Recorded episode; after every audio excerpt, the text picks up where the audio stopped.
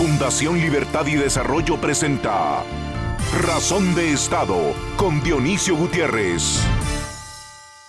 La Constitución del 85 reconoció al Estado como responsable de la promoción del bien común, de la consolidación del régimen de legalidad, como garante de la seguridad, la justicia y la igualdad ante la ley. La Constitución del 85 reconoció al Estado como protector de la libertad y la paz, dentro de un orden donde gobernantes y gobernados procedan con absoluto apego al derecho. El saldo de 35 años vividos en democracia está marcado porque promulgamos leyes que no cumplimos, fundamos instituciones que no respetamos y el secuestro del Estado y el grado de criminalización que ha alcanzado la política están consolidando un sistema en el que imperan la corrupción y la impunidad. Damos la impresión de que somos un país en guerra, una guerra ingrata y desigual que se libra entre el Estado y el pueblo. Tenemos una clase política con escasas excepciones criminal, corrupta y fracasada, incompetente y primitiva, atiborrada de cleptómanos adictos. Su concepción del mundo es la política sin principios, la riqueza sin trabajo y la justicia sin moral. A pesar de los esfuerzos que se hacen desde las pocas instituciones que quedan libres y desde algunos espacios de la sociedad, hay demasiados diablos sueltos para tan poca agua bendita. Somos una sociedad sitiada por la incompetencia de los políticos, agraviada por la corrupción pública y cansada de la impunidad. Estos son los síntomas de una sociedad fracasada. Sin Estado de Derecho dejamos de ser nación para convertirnos en territorio, en un espacio en el que dominan la ley del más fuerte y el sálvese quien pueda. La pregunta obligada en una sociedad que extravió el Estado de Derecho porque su clase política perdió el sentido de la decencia es qué tragedia, qué escándalo es capaz de avergonzarlas y motivarlas a rectificar antes de que sea demasiado tarde. Todo ser humano, escribió Ortega y Gasset, lleva dentro de sí un juez y un reo, un inquisidor y un penitente. Para rectificar un presente perdido y salvar el futuro, el primer acto de humildad que se debe imponer un ser humano, una comunidad o una sociedad es reconocer que si no cambia su interlocución con la política, su vida dejará un triste legado a la siguiente generación, su comunidad fracasará y su nación estará en peligro. Por desgracia, la industria de la reflexión no cuenta hoy con luminarias de la talla de San Agustín, Erasmo o Rousseau. Las ideas, los compromisos y el valor escasean. Somos una sociedad atrapada en medio de una guerra de clanes criminales que se reparten el Estado buscando botín e impunidad. La libertad, la justicia y la democracia, la república y el Estado de Derecho necesitan combatientes cívicos, ciudadanos presentes que entienden que para vencer hay que luchar. Queremos ser una nación donde la virtud vuelva a ser referente y la verdad un valor moral. Queremos ser una nación donde la justicia y la libertad encuentran siempre la manera de prevalecer. Y como la vida civilizada se funda en el derecho, queremos un sistema de justicia independiente, con recursos, que tiene héroes como regla, no por excepción. Un Estado democrático y de leyes que se respetan es una obra que se alcanza a través de la educación, el tiempo y una larga práctica de instituciones políticas garantes de la justicia, el Estado de Derecho y la libertad. ¿Cuándo empezamos? A continuación, el documental En Razón de Estado. El Estado de Guatemala está, cada día más, cooptado por redes de corrupción y del crimen organizado. La corrupción en Guatemala tiene décadas de historia. Desde la transición democrática, la construcción de infraestructura, la salud pública, las aduanas, los puertos y aeropuertos y la mayoría de los servicios públicos han servido de excusa, botín e instrumento para grupos de políticos ambiciosos y criminales dedicados al saqueo sistemático del Estado. La corrupción es la moneda de cambio del sistema los partidos políticos degeneraron en vehículos de oportunistas, charlatanes y ladrones para asaltar el patrimonio del Estado. las instituciones de control y de justicia han sido cooptadas por los delincuentes que aspiran a quedar impunes. En los últimos 20 años el narcotráfico también se agudizó. Agencias internacionales de seguridad señalan que un 80% de la droga que llega a Estados Unidos pasa por el Triángulo Norte de Centroamérica. El paso de la droga contribuye a corromper a instituciones políticas de seguridad y justicia, para muestra, las mismas agencias internacionales de seguridad estiman que por lo menos 25 alcaldes de zonas fronterizas o marítimas del país tendrían vinculación con grupos del narco. O en el Congreso, donde esas mismas agencias de seguridad identifican a varios diputados como operadores o beneficiarios de los cárteles del narcotráfico. Desde tiempos de Portillo y el FRG, la simbiosis entre los grupos de la corrupción y del crimen organizado se fortaleció. Los bandidos que aspiran a convertir a Guatemala en un paraíso de impunidad se han dedicado a financiar partidos políticos, a corromper funcionarios, a cooptar la justicia y a penetrar la política a nivel de alcaldías, diputaciones, gobernaciones y ministerios de Estado. Para 2015 se estimaba que las campañas electorales se financiaban en un 25% con dinero del narcotráfico, 50% con recursos de la corrupción y apenas un 25% con dinero legítimo. Cuando un país llega a esos niveles de penetración criminal, expertos afirman que se ha convertido en un narcoestado. Por esa razón, Guatemala y sus vecinos del Triángulo Norte Centroamericano son considerados una amenaza a la seguridad hemisférica y la estabilidad regional. En 2014, el Ministerio Público y la CICIG iniciaron una ofensiva sin precedentes de lucha contra la corrupción. Dos expresidentes, 30 diputados, tres magistrados de Corte Suprema de Justicia, 12 exministros de Estado, cientos de funcionarios públicos y particulares fueron llevados al banquillo de acusados para enfrentar a la justicia. Por primera vez, la impunidad dejó de ser la norma y los corruptos se sintieron amenazados. Con los excesos y errores de CICIG que se pudieron corregir, Después de su salida en 2019, los mismos de siempre retomaron el bacanal del saqueo estatal y ahora intentan cooptar las Cortes de Justicia para agenciarse perpetua impunidad. El Ministerio Público es la institución llamada a evitar que Guatemala caiga al precipicio si la Fiscalía General continúa investigando casos de gran corrupción y persiguiendo penalmente a los malhechores, oportunistas y delincuentes que abusan de lo público, Guatemala puede mantener viva la esperanza de evitar la captura criminal de su Estado. De lo contrario, nuestro país quedará en manos de delincuentes y el futuro de la nación se verá seriamente amenazado. En 2019, cuando Sisig abandonó el país, dejó más de 50 expedientes de denuncias e investigaciones de corrupción bastante avanzadas. En año y medio, tan solo se han presentado tres casos nuevos. El MP también ha sido la punta de lanza para evitar la captura criminal de la Corte Suprema de Justicia y de las salas de apelaciones.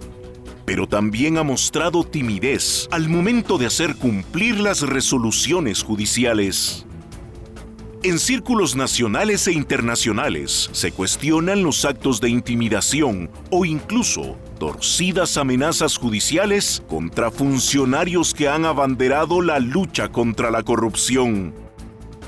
El Ministerio Público y su fiscal general, la doctora Consuelo Porras, tienen una oportunidad histórica por lo que deben actuar con energía, valentía y fortaleza con la encrucijada que hoy vivimos, al lado de otros pocos actores relevantes, el futuro de Guatemala está en sus manos. A continuación, una entrevista exclusiva en Razón de Estado. Bienvenidos, esto es Razón de Estado y tengo el gusto de presentarles a la doctora Consuelo Porras. es licenciada en Ciencias Jurídicas y Sociales, tiene una maestría en Derecho Penal, otra maestría en Gestión Jurisdiccional y un doctorado en Derecho. La doctora Porras tiene una vasta experiencia eh, judicial, eh, pasó por la Corte de Constitucionalidad, la Corte de Apelaciones, fue la supervisora general en la Corte Suprema de Justicia y también tiene experiencia en el sector administrativo. Doctora Porras, es un gusto tenerla con nosotros. Gracias por darnos unos minutos y agradezco que me haya dado permiso de estar yo sin máscara porque estamos con la distancia correcta para seguir con los protocolos que los tiempos piden y por supuesto eh, celebramos que usted se cuide lo bien que se cuida, porque es muy importante que su salud esté siempre fuerte para perseguir a tanto bandido que anda suelto por ahí. Señora fiscal, eh, en su misión eh, como Ministerio Público afirman que son una institución con funciones autónomas que promueve la persecución penal, dirige e investiga los delitos de acción pública actuando y velando por el estricto cumplimiento de las leyes, con responsabilidad, ética, objetividad e imparcialidad, a fin de coadyuvar a la aplicación de una justicia pronta y cumplida. Y en su visión se comprometen a combatir la delincuencia, la corrupción y la impunidad. Doctora Porras, la mayoría de las instituciones del Estado guatemalteco en los poderes ejecutivo, legislativo y judicial están capturados por intereses corruptos o criminales. Eh, la maquinaria criminal que opera en Guatemala para que la impunidad sea el sistema imperante es muy poderosa. ¿Cómo puede enfrentarse a semejante enemigo? Eh, con pocos recursos humanos y financieros, cuando desde las mismas instituciones del Estado la socavan, la enfrentan y la debilitan. Dado los riesgos latentes que tiene Guatemala de convertirse en un narcoestado, un estado criminal o una nación devorada por el populismo al estilo venezolano, no es el momento de explorar opciones más efectivas para combatir la corrupción y la impunidad. Muchas gracias por la oportunidad que nos está brindando al Ministerio Público de poderle compartir a la ciudadanía guatemalteca del qué hacer del Ministerio Público y fundamentalmente ponerle a disposición todos los servicios que el Ministerio Público está ofreciendo hoy por hoy. En principio, manifestarle que el resultado contundente de una institución para poder combatir, en el caso del Ministerio Público, la corrupción y la impunidad, que son las funciones fundamentales que por mandato de ley le están asignadas es tener al frente del Ministerio Público una persona con capacidad, con conocimiento, con experiencia y fundamentalmente con el deseo de combatir a todas estas estructuras y a toda esta delincuencia. Razón por la cual nosotros desde el principio de la administración Después del diagnóstico que realizamos en el Ministerio Público, establecimos las deficiencias encontradas y sobre esa base se ha implementado diversas unidades, diversas fiscalías, diversas agencias, se modificó, se cambió mejor dicho el modelo de gestión fiscal, por cuanto que el mismo ya no respondía a las necesidades de una justicia pronta y cumplida. Señora Fiscal General, con todo lo complejo y discutible que fue la CICIG para Guatemala, 2015 eh, y la caída de 400 corruptos y criminales del más alto nivel de varios gobiernos, en especial el de Pérez Molina, generó entusiasmo y grandes esperanzas de que por fin las cosas empezaban a cambiar en Guatemala. La CICIG destapó la corrupción y puso en evidencia hasta qué niveles llegaba, hasta qué niveles llega. Esta lucha trajo consigo un despertar ciudadano. Eh, la CICIG ya no está, eh, pero la nación espera que usted se encargue de luchar contra la corrupción y la impunidad. ¿Está preparado el Ministerio Público, eh, doctora Porras, para hacerlo? ¿Cómo le podemos ayudar los ciudadanos? La corrupción es el flagelo más grande que sufrimos y el obstáculo más grande para que Guatemala pueda realmente desarrollarse. En principio, poderle manifestar que tenemos un Ministerio Público debidamente organizado. Todo el Ministerio Público, su quehacer es combatir la lucha contra la corrupción y la impunidad en ese sentido, actualmente contamos con 31 fiscalías de sección, contamos con 21 fiscalías distrital, con 45 fiscalías municipales y con 273 agencias municipales.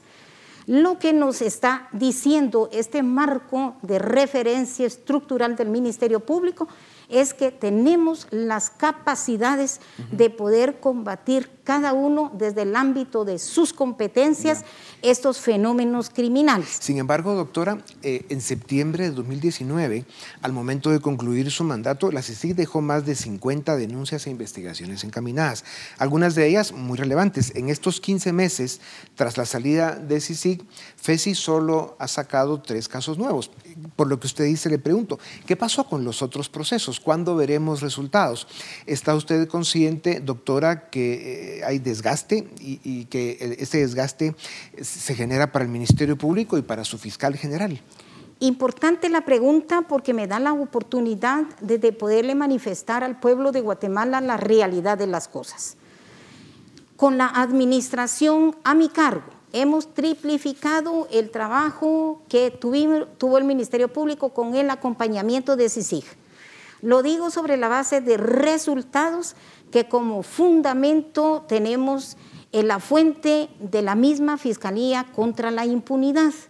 Manifestarle que en 12 años aproximadamente de acompañamiento con la comisión de CICIG, el Ministerio Público logró investigar 173 casos, aproximadamente 10 casos por año.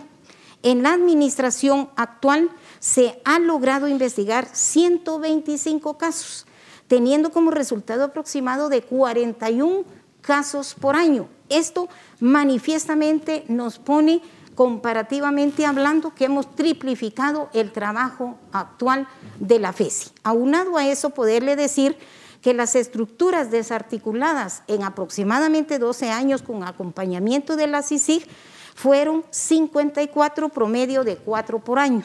Nosotros actualmente tenemos 19 estructuras desarticuladas, total por año aproximadamente de 9 estructuras. ¿Qué está diciendo esto? Esto es un análisis comparativo numérico de cifras frías. No estamos realmente diciendo ¿Qué se está dando. Ahora usted sí comprende, doctora, que hay un tema de óptica, de percepciones. Por ejemplo, hoy vemos el Mariscal Zavala eh, bastante lleno de inquilinos por todos los personajes que el esfuerzo de CICIG logró capturar. Eh, dos presidentes, eh, varios expresidentes procesados, un, dos vicepresidentes, tenemos congresistas, ministros, diputados, alcaldes, personajes de otros sectores que, digamos, integraban estos grupos de corrupción que le han hecho un enorme daño al país hay una percepción de que eso se detuvo, que, no ha seguido avanzando a la velocidad que venía. Claro, usted no cuenta con todos los recursos de la CICIG y toda la investigación que, se desarrollaba desde CICIG, lo cual hay que comprender, como usted bien dice. No, no necesariamente puede eh, presumirse de que no hay recursos. Quiero manifestarle que a partir de la creación de la FESI, como parte de la estructura organizacional del Ministerio Público, se le dotó de la unidad de apoyo técnico, que le da la misma fortaleza que le venía dando la CICIG a la FESI.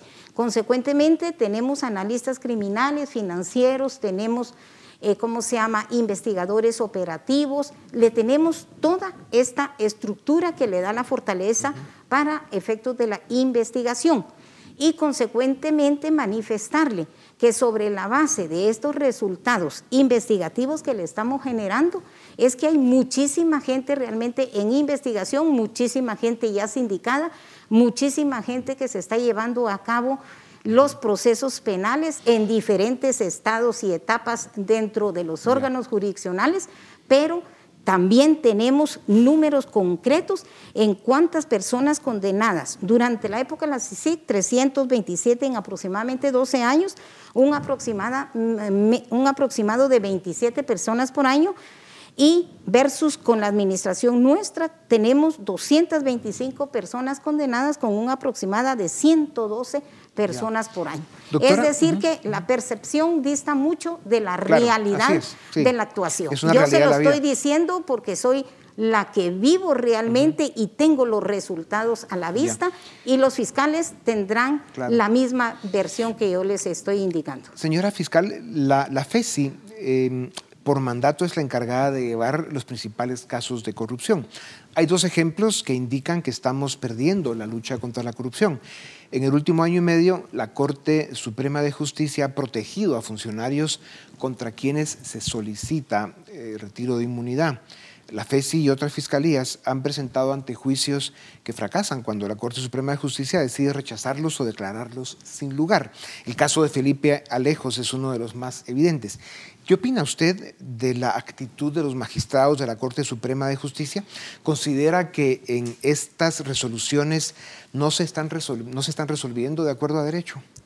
En principio, poderle manifestar que no se puede decir en ningún momento que se está perdiendo la lucha contra la corrupción ante estar realmente respetando un debido proceso. Como en cualquier instancia, en cualquier órgano jurisdiccional del mundo, los sujetos procesales tenemos que acatar las resoluciones y tenemos todo el derecho de impugnarlas si realmente no estamos de acuerdo y es lo que se ha advertido a lo largo de toda la información que día a día el Ministerio Público le genera al pueblo de Guatemala. Ante cualquier decisión jurisdiccional que no estemos de acuerdo, nosotros la estamos impugnando inmediatamente. ¿Eso qué quiere decir? Que estamos haciendo que prevalezca el Estado de Derecho en Guatemala y consecuentemente cumpliendo con nuestra función de Ministerio Público. Pero sí reconoce que el debido proceso desde otras instituciones del Estado, en este caso la Corte Suprema, se ha prostituido, o sea, utilizan malos instrumentos que la ley ofrece para detener, obstaculizar para lograr impunidad, ¿verdad? los famosos amparos uno tras otro, en fin, y, otras cosas, otras, otras armas que usan eh, los bandidos para lograr impunidad. Lo importante de resaltar, licenciado, es que el Ministerio Público jamás ha quedado realmente sin el derecho que le asiste de impugnar cualquier resolución que no estemos de acuerdo, toda vez que estamos eh, con la suficiente eh, responsabilidad de cada juicio que se presenta, cada denuncia que se presenta ante los órganos jurisdiccionales está debidamente fundamentada y consecuentemente cuando no consideramos que se está dando la respuesta adecuada a la investigación efectuada por el Ministerio Público, nosotros siempre vamos a estar apelando en cualquier instancia que se encuentre como debe de ser. Doctora, la FESI logró el año pasado la incautación de más de 122 millones de quetzales en efectivo vinculados a un, ministro, a un ministro, exministro de Estado. El fiscal Sandoval se quejaba que le han retirado investigadores, que no tiene apoyo para continuar eh, con su trabajo y que es víctima de campañas de hostigamiento y desprestigio. Eh, ¿Cómo puede usted apoyar más a la FESI o cambiar esa percepción de que algo pasa ahí? ¿Cómo responde a la óptica y la opinión de analistas serios eh, sobre un supuesto conflicto entre usted y el fiscal Sandoval? ¿Qué harán para evitar fallos como el que permitió designar a una fiscal especial a investigar al fiscal Sandoval, titular de la FESI, vinculada a un acusado de narcotráfico, y qué planes hay para fortalecer la FESI hacia el futuro, eh, que es además el mejor instrumento que tiene usted para hacer bien su trabajo y que lo ha guiado con buenos resultados. En principio, manifestarle la relación entre el licenciado Sandoval, entre el personal de la FESI y entre el personal completo del Ministerio Público. En principio, manifestarle que soy una persona respetuosa y consecuentemente en las relaciones laborales se han dado con cordialidad, con respeto, respetando la independencia de los fiscales y obviamente contribuyendo y cumpliendo con mi función constitucional y legal de poder llevar a cabo la acción penal pública. En ese sentido, y específicamente sobre la pregunta con el licenciado Sandoval, nuestras relaciones son cordiales, nosotros tenemos periódicamente, semanalmente, reuniones de coordinación para discusión de los casos que se investigan en la FESI a manera de dar todo el soporte y el acompañamiento técnico jurídico. Consecuentemente, las relaciones son lo más cordial que se pueda, respetando obviamente la función como fiscal eh, encargado de la FESI y obviamente también con sus respectivos fiscales investigadores. No, es, es, eh, refrescante saber que la relación es buena porque es muy importante. Doctora, el tiempo se nos acaba eh, y aquí hay dos temas importantes que debemos cubrir. En las próximas semanas, Guatemala elegirá magistrados de apelaciones, Corte Suprema de Justicia y Corte de Constitucionalidad. Es decir, toda la alta institucionalidad judicial del país está en juego. El riesgo que estructuras criminales de corrupción y proimpunidad busquen capturar estas instituciones es evidente. ¿Qué podemos esperar del Ministerio Público para la elección de cortes? ¿Cómo evalúa usted el escenario de que las altas cortes del país queden en manos de mafias eh, criminales y corruptas que lo que buscan es impunidad? El Ministerio Público, como lo ha estado llevando a cabo desde mi administración, siempre va a cumplir con su mandato de que si cualquier, cualquier designado realmente tiene algún hecho ilícito para poderse, eh, ¿cómo se llama?, sindicar, nosotros no vamos a permitir porque nosotros vamos a cumplir la competencia que nos corresponde. Nosotros lo hemos manifestado, en principio, usted se recordará que fue el Ministerio Público el que planteó el amparo en contra realmente de este proceso al advertir mucha, mucho tráfico de influencias. Y consecuentemente, sobre la base de este planteamiento del amparo, fue que se obtuvo el resultado.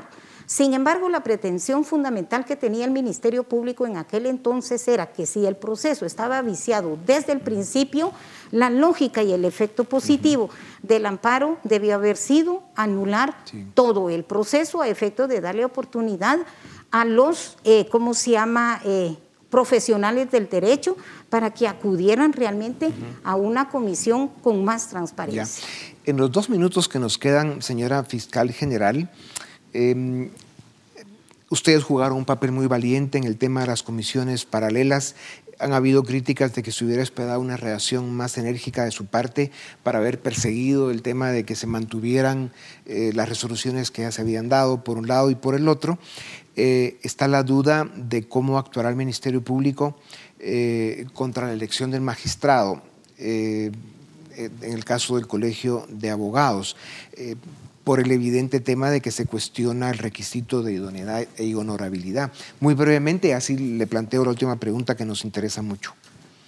En principio, manifestarle que el Ministerio Público en el momento de la designación de los candidatos inmediatamente va a plantear la impugnación correspondiente, así lo establece concretamente el artículo 156 de la ley de amparos. Ante la designación será impugnable y consecuentemente era el momento para que el Ministerio Público pudiera impugnar si había una designación que el Ministerio Público considerara que no cumple con los requisitos establecidos en la ley. Doctora, usted sabe que hay actores internacionales, eh, sectores de la sociedad guatemalteca, esos espacios de la sociedad desde donde se ha intentado desde hace muchos años luchar contra la corrupción y contra la impunidad. Eh, cuestionan eh, las, acciones del Ministerio Público quisiéramos ver un ministerio público mucho más presente, perseguidor, que dé un poco esa sensación que nos dio la época ante la CICIG en que había una persecución realmente contra los grandes grupos criminales que son los que realmente están causando eso que llamamos la captura criminal del Estado. Pero también lo hemos hablado, hay que estar conscientes de que aquellos recursos y aquellos tiempos eran muy distintos a los que vivimos hoy. Sin embargo, el futuro del país depende de que acabemos con la, impunidad y logremos una lucha efectiva contra la corrupción. ¿Cómo podemos apoyarla? Eh, ¿qué, puede esperar la nación de usted y qué necesita usted de la nación para que sea una lucha efectiva, victoriosa?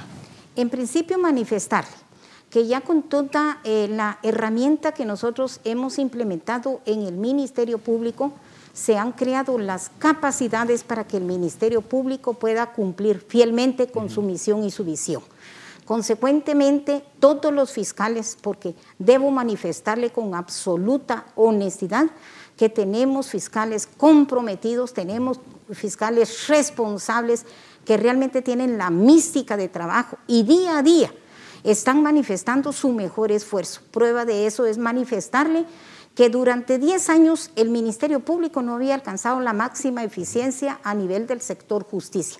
A partir del 2018 nosotros hemos liderado el primer lugar de la eficiencia del Ministerio Público en cuanto a capacidades del desempeño de la misión que tenemos. ¿Eso qué quiere decir? En números muy concretos, manifestarle que durante el tiempo de mi administración se han recibido un millón treinta y seis mil casos. Hemos logrado resolver el equivalente de ese millón treinta y seis mil casos más un 17% de mora fiscal. Eso habla más que cualquier percepción, que eso es una realidad. Y consecuentemente, de poder manifestarse esta, esta institución del CIEN, que es una institución seria de Guatemala, que nosotros en 10 años el Ministerio Público no había logrado esta eficiencia, para nosotros dice mucho en la administración, aunado a eso, licenciado, también en 24 años el Ministerio Público no había logrado más que el 16% de cobertura nacional para garantizar el acceso a la justicia a la población guatemalteca. En menos de tres años nosotros hemos alcanzado el 80% con una presencia de 273. No se puede realmente estar diciendo que no hemos crecido, estamos fortaleciendo capacidades, estamos poniendo los pilares fundamentales para la base de tener una institución seria, responsable, organizada que realmente cumpla con su función para todos y todas. Pues doctora, muchas gracias. Eh, el, el, solo hecho que usted dé la cara y, responda a estas preguntas y que tenga pues esa energía y esa intención de seguir avanzando en esa institución tan importante como lo es el Ministerio Público para Guatemala, pues ya, ya es motivo de mucha esperanza y como le quedan dos años, sabemos que nos va a dar buenas sorpresas para que Guatemala y los Chapines pues recuperemos ¿no? el respeto, el entusiasmo y la ilusión por un país donde hay Estado de Derecho, se respetan las leyes y hay justicia. Gracias a ustedes también, gracias. Esto es Razón de Estado. A continuación, el debate en Razón de Estado. Bienvenidos al debate en Razón de Estado. Hoy vamos a comentar lo relativo a la elección de magistrados a la Corte de, a magistrado de la Corte de Constitucionalidad en el Colegio de Abogados y para ello nos acompañan dos analistas, José Fernando Orellana Huer, eh, quien es analista político en medios, en medios de comunicación, y Álvaro Montenegro de Alianza por las Reformas. Ambos bienvenidos a Razón de Estado. Eh, como les comentaba en la introducción, pues vamos a analizar un poco lo que está pasando en el Colegio de Abogados ahora mismo. Eh, hubo una votación para llenar la vacante que dejó el magistrado Bonerge Mejía en la Corte de Constitucionalidad.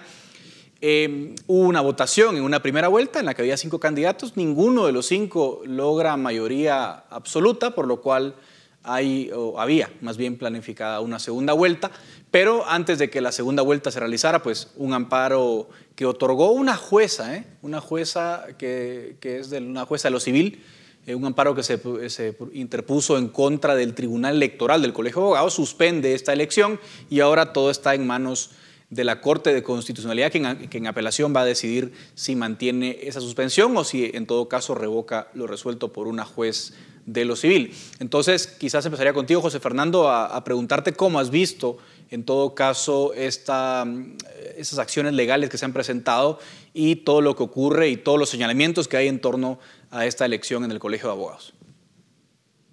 Edgar, muchas gracias por, por el espacio. En primer lugar, hay que decir algo. Ninguno de los dos candidatos punteros son idóneos, ninguno de los candidatos punteros eh, pues tiene un historial para atrás de, idoneidad y, probidad. Dicho eso, es bien complicado que por medio de amparos se continúen suspendiendo procesos para elección de las distintas cortes, en este caso de la Corte de Constitucionalidad, porque el problema es que si porque los candidatos consideramos que no son idóneos o no nos gustan o por cualquier razón eh, va a ser motivo suficiente para interponer un amparo y que por, y que por la vía del amparo se continúen suspendiendo a eternum los procesos de elección de cortes, esa alternabilidad en el poder tan importante en una república no se va a poder dar. Y esto es, básicamente el ejemplo que a mí me gusta poner, es el ejemplo de una, de una elección para presidente y vicepresidente de la república. Puede que ninguno de los candidatos nos guste, pero esa, y, que ninguno de los candidatos, y que los candidatos tengan vínculos con crimen organizado y, demás. Pero mientras no modifiquemos el proceso para elegir candidatos, mientras no modifiquemos el proceso para que esos candidatos puedan llegar a ser candidatos y potenciales eh, presidente y vicepresidente de, la República, no podemos pues pretender recurrir a medios como el amparo para suspender ad eternum esos procesos de elección. Álvaro, ¿cuál es tu visión? Porque pareciera ser que, sí, tiene un buen punto José Fernando, es complicado por la vía del amparo estar, digamos, todo el tiempo cuestionando estas, elecciones, pero lo cierto es que tampoco el Colegio de Abogados ha puesto de su parte, de alguna forma, para filtrar eh, o para exigir mejores estándares para presentarse a las elecciones. ¿Cómo has visto tú en todo caso esta impugnación y esta elección en el colegio, Álvaro? Sí, creo que al final se ha recurrido al amparo porque eh, hay, graves violaciones que se están eh, realizando, hay amenazas eh, de que el crimen organizado copte la máxima corte del país y esto es sumamente preocupante. por ejemplo, vimos que, que, uno de los, de los candidatos sido un juez que ha beneficiado a una serie de acusados de corrupción. Eh, también el otro candidato está señalado fuertemente incluso de participar en amaño de los procesos. Entonces, vemos que cómo, cómo subir los estándares, cómo subir la idoneidad. Creo que esto es un poco lo que cuestiona eh, estas acciones legales, ¿verdad? Eh, creo que hay una serie de estándares internacionales, está la American Bar Association que ha dado una serie de insumos para lograr esta idoneidad. Yo creo que aquí ese es el gran reto, cómo subir la calidad de, los magistrados del máximo tribunal. Y, aquí se habla de reformas y yo creo que yo estoy de acuerdo. De hecho, en la reforma constitucional que se planteó en 16, 17, eh, había eh, un interés por, por, crear un mejor perfil de, de magistrados, ¿verdad? Pero esta reforma fue boicoteada eh, entonces, vemos que cuando ha habido intentos de mejorar este sistema, también el, mismo sistema político se cierra para que no, no hayan realmente cambios. Entonces nos enfrentamos a este proceso donde no se cumplen los requisitos de idoneidad. Eh, sin embargo, eh, creo que hay que obligar a las instancias a hacerlos cumplir en la mayor medida posible. Claro, yo, yo también, aquí me parece que hay una, una tensión entre dos, entre dos ideas, ¿no? Una, por una parte, pues eh, es complejo, ¿no? Impugnar los procesos a través de los señalamientos de idoneidad y capacidad de los aspirantes, pero por otro lado también hay una falta de reglamentación, eh, digamos, desde el punto de vista de cuáles van a ser los otros requisitos materiales que se van a pedir a los candidatos. Eh, digamos, el Colegio de Abogados teóricamente es uno de los electores que representa a la profesión de abogados. Y uno también se pregunta dónde queda la ética. Eh, hay un candidato de los dos, que es juez, que tiene tres antejuicios encima. Hay otro candidato que tiene un señalamiento por reunirse con Gustavo Alejos y otra denuncia que ha dejado la CICIG eh, respecto de su gestión en la Universidad de San Carlos. Entonces uno se pregunta, ¿no debería haber una reglamentación ordinaria o no debería haber, en todo caso, estándares por parte del propio Colegio de Abogados que no debieron permitir la inscripción de ambos candidatos y a partir de ahí se desata toda una discusión judicial, José Fernando? Yo creo, Edgar, que incluso podemos irnos más para atrás. La pregunta es, ¿por qué el Colegio de Abogados y por qué la Universidad de San Carlos tienen que nombrar jueces o magistrados para la Corte de Constitucionalidad?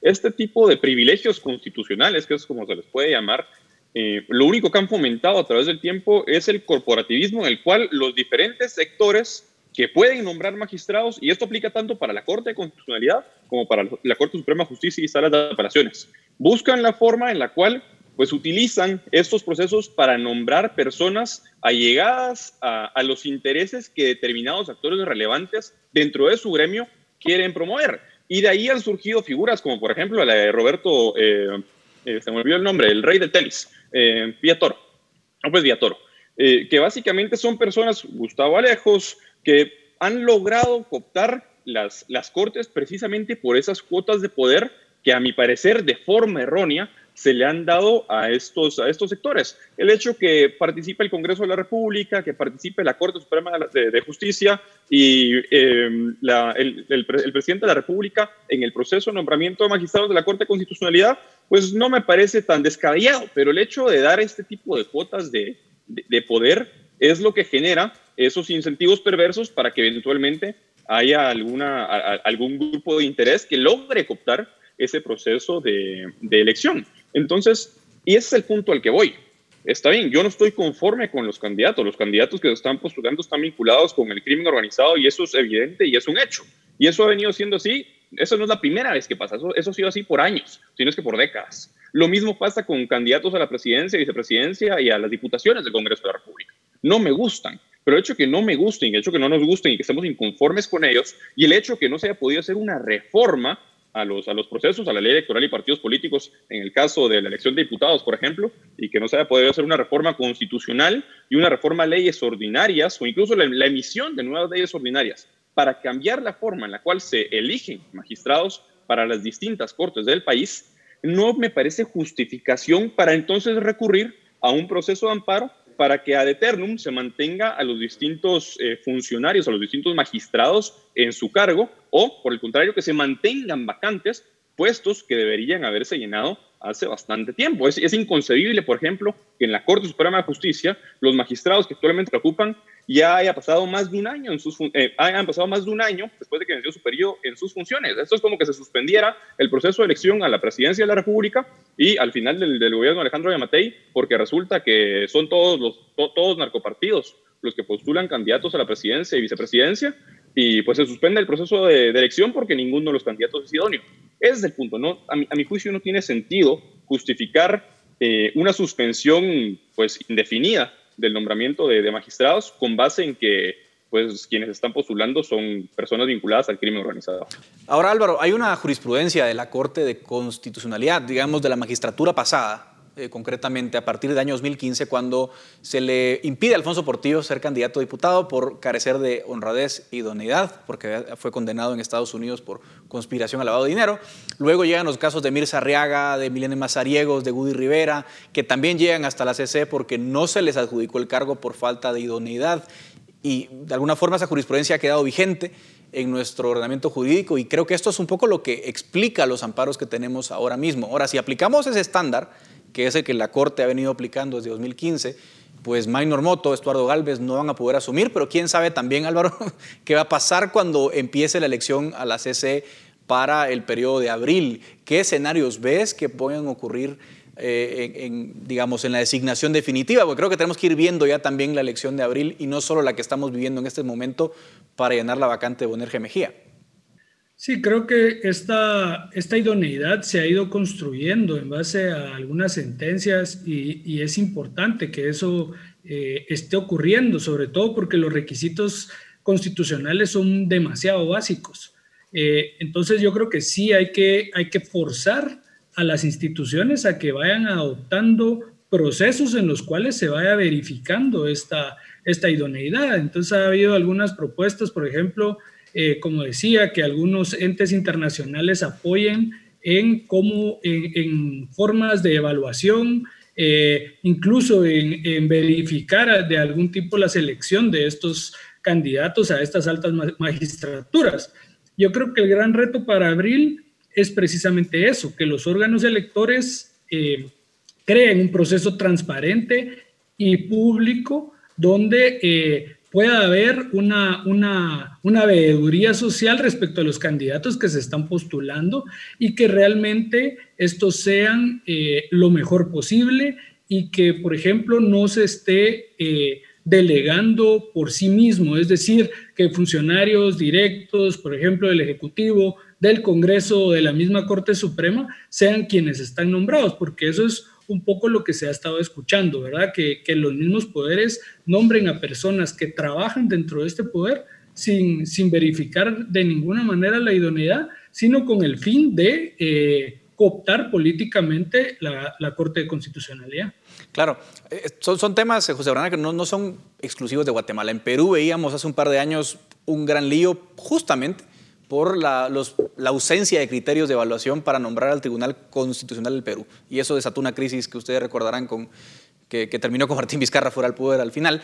Pero eh, son, son temas recurrentes y, y, simpatizo con la idea de la reforma constitucional al sector justicia, pero estamos a las puertas de la elección de la CCE en abril y no va a haber reforma judicial de aquí a abril, evidentemente con lo cual uno se pregunta qué cosas pueden cambiar en el corto plazo para que esa selección sea más o menos eh, aceptable. ¿Qué tipo de procesos podemos implementar? Álvaro sugiere de alguna forma eh, importar estándares internacionales. José Fernando, ¿qué podemos hacer para que esa elección de abril sea lo mejor posible en el contexto que tenemos, dadas las reglas que tenemos vigentes actualmente?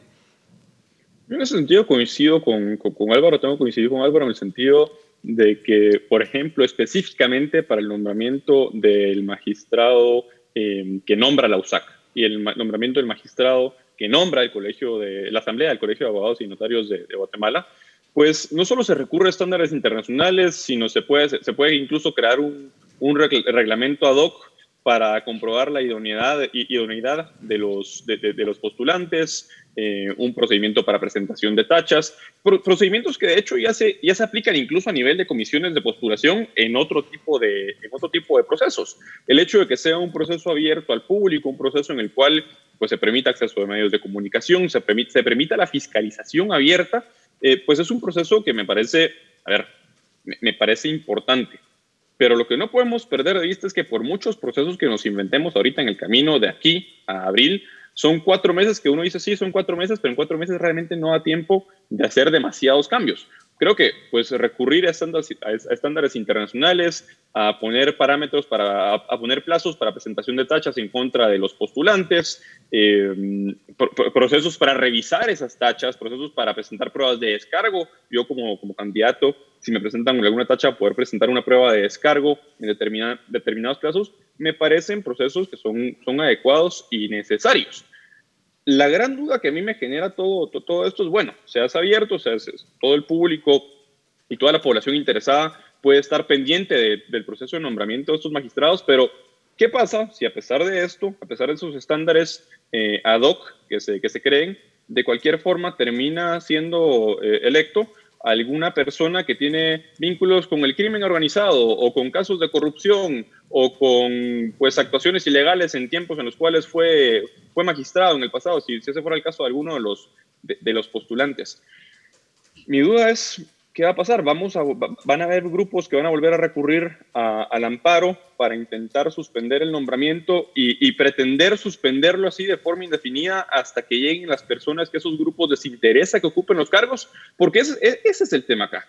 O sea, el, problema acá es que por muchos procesos que se creen, como lo fue, por ejemplo, el proceso que la Corte de Constitucionalidad se inventó para, el, para la elección de magistrados para la Corte Suprema de Justicia y salas de, apelaciones, que me parece aberrante, pero de cualquier forma creo que se tiene que cumplir y el Congreso tiene que acatar, eh, cumplir con la forma en la cual la Corte de Constitucionalidad eh, pues estableció para elegir magistrados para la Corte Suprema de Justicia y salas de, apelaciones, pues de cualquier forma, la gran duda que me queda a mí es esa, ¿no? Que, que bueno, ¿qué va a pasar si, si aún, aún si se siguen esos, esos procesos? Van a haber grupos que van a volver a impugnar la elección porque no están conformes con las personas que fueron electas. Claro. Bueno, lo cierto, señores, es que tenemos una elección muy complicada para el mes de abril, eh, una elección complejísima, la madre de todas las batallas, probablemente el año 2021. La Corte de Constitucionalidad, por nuestro diseño institucional, es un ente muy importante. No cabe duda que los eh, grupos oscuros están detrás de los intentos de cooptar estas cortes. Así que esperamos que para abril las cosas mejoren, que haya estándares serios y ojalá eh, Guatemala se dé cuenta que es necesaria una reforma judicial. Creo que ambos coinciden con esa necesidad de una profunda reforma judicial del país. Ya no da más el sistema, ha llegado a un punto de inflexión y espero que esa sea la conclusión que la sociedad saque a partir de todo esto. Le agradezco muchísimo a ambos por haberme acompañado en este interesante debate y también a la audiencia por acompañarnos en este debate en Razón de Estado. Razón de Estado con Dionisio Gutiérrez es una producción de Fundación Libertad y Desarrollo.